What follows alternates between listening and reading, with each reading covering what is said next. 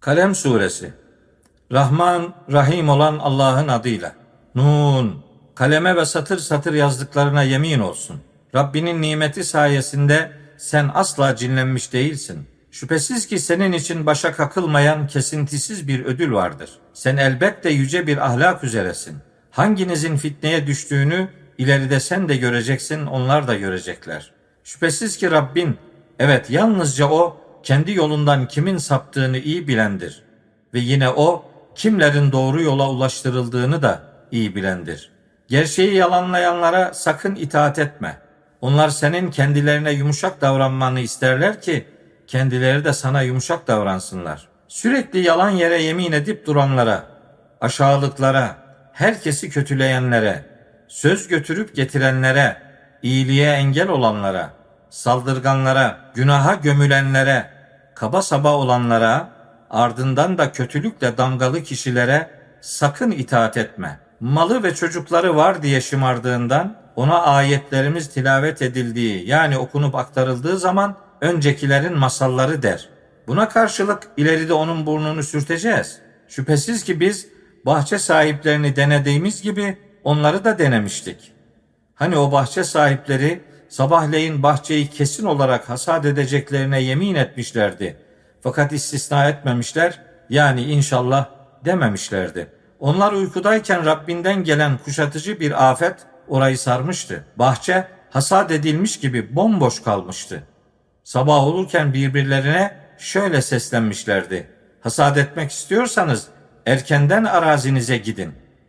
Bahçe sahipleri keşke bugün yanınıza sokulmak üzere bahçeye hiçbir yoksul girmese şeklindeki dilekleriyle fısıldaşarak yürüyorlardı. Her şeye güçleri yetermiş gibi çok erken davranıp bahçeye gelmişlerdi.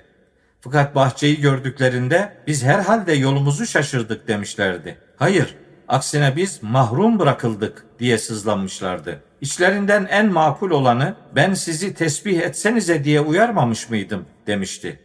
Onlar Rabbimiz yücedir. Doğrusu biz kendimize yazık etmişiz demişlerdi.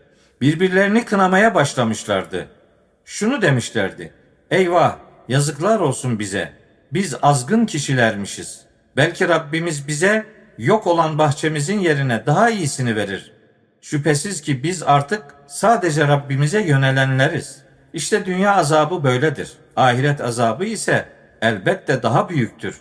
Keşke bilselerdi. Şüphesiz ki muttakiler yani duyarlı olanlar için Rableri katında nimetleri bol cennetler vardır. Allah'a teslimiyet gösterenleri suçlularla bir mi tutacağız? Ne oluyor size? Nasıl böyle hükmediyorsunuz? Yoksa içinde beğendiğiniz her şeyin bulunduğu bir kitabınız var da ondan mı okuyorsunuz? Yoksa vereceğiniz her hükmün lehinize olacağına dair kıyamet gününe kadar geçerli aleyhimizde yeminler mi var? Yani biz size böyle sözler mi verdik? Buna hangilerinin kefil olabileceğini kendilerine sor. Yoksa kendilerini destekleyen ortakları mı var?